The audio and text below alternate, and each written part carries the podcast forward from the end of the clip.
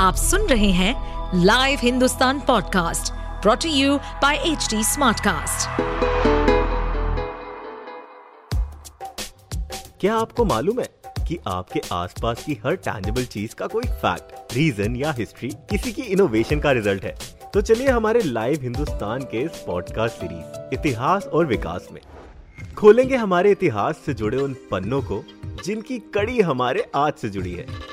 साथ ही जानेंगे बहुत सी रोचक कहानियाँ, तथ्य, हमारी भोजन सभ्यता, वास्तुकलाएँ, वैज्ञानिक शोधों और अन्य गौरवशाली इतिहास और उसके विकास के बारे में। क्यों पड़ी फाउंटेन पेन की ज़रूरत? क्या आपको पता है, आज एक फाउंटेन पेन की कीमत लाखों रुपए में है। क्या आप जानते हैं फाउंटेन पेन का आविष्कार समय बचाने के लिए किया गया था? आपको जानकर हैरानी होगी कि आज फाउंटेन पेन लग्जरी आइटम बन चुका है। और इनका इस्तेमाल महँगे उपहार देने में किया जाता है। इंक पेन एक ऐसा उपकरण है जिसे हर व्यक्ति यूज़ करता है। क्या आप जानते हैं इंक पेन से पहले इसमें भरी जाने वाली इंक का आविष्कार हुआ था? यूनाइटेड स्टेट की रिपोर्ट के अनुसार हर साल लगभग दो अरब से ज़्यादा फाउंटेन पेन बनाए जाते हैं। इतिहास और विकास के इस एपिसोड में आज हम बात करेंगे फाउंटेन पेन की। जानेंगे इसके बनने की कहानी, जानेंगे इसके विकास से जुड़ा इतिहास और जानेंगे इसके लग्जरी आइटम बनने की वजह।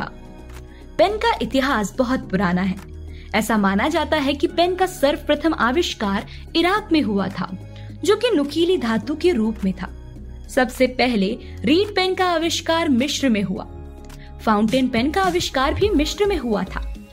आपको बता दें कि भारत में पेन का उपयोग 5000 से भी अधिक वर्षों से माना जाता है। यदि प्राचीन समय का इतिहास देखा जाए तो हड्डियों से भी लिखने का काम होता था।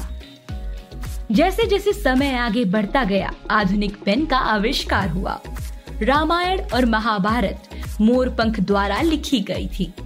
उस समय पक्षियों के पंख कलम का काम करते थे। अभी तक हमने जाना कि कैसे विभिन्न चीज़ों को इंक में डुबोकर लिखने का काम होता था। लेकिन अब हम जानेंगे फाउंटेन पेन बनने की कहानी। दुनिया को फाउंटेन पेन का उपहार रोमानिया के आविष्कारक पैट्रिच पोएनारू ने दिया। उन्होंने 25 मई 1827 को इसका पेटेंट कराया। फ्रांस में पढ़ाई करते वक्त पैट्रिच को बहुत सारे नोट्स लिखने पड़ते थे। ऐसे में उन्हें एक ऐसे उपकरण की ज़रूरत महसूस हुई जिससे समय बचाया जा सके। बस इसी ज़रूरत ने जन्म दिया पहले फाउंटेन पेन को। फाउंटेन पेन का नाम इसके काम करने के तरीके पर रखा गया।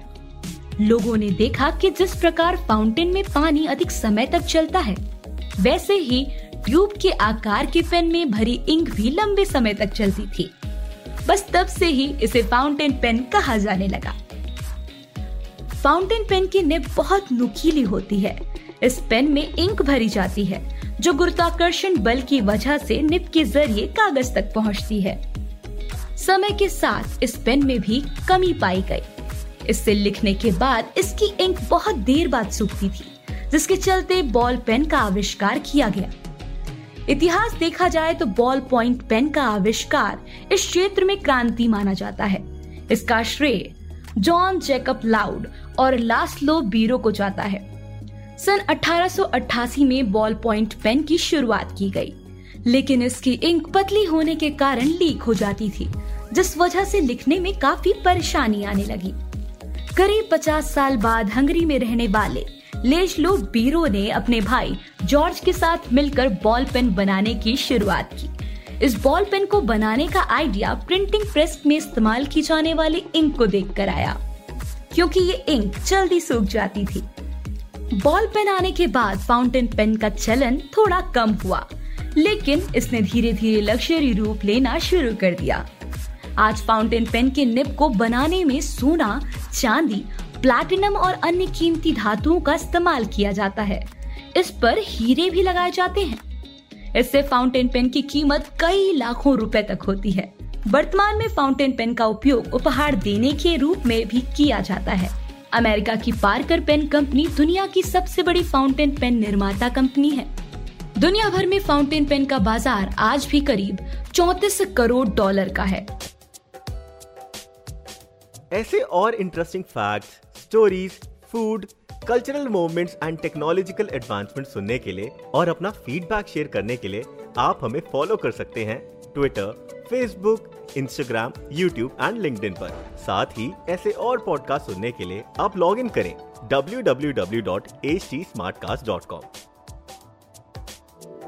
इस पॉडकास्ट पर अपडेटेड रहने के लिए हमें फॉलो करें एट एच हम सारे मेजर सोशल मीडिया प्लेटफॉर्म्स पर मौजूद हैं और और ऐसे पॉडकास्ट सुनने के लिए log on to W W W dot H D smartcast dot com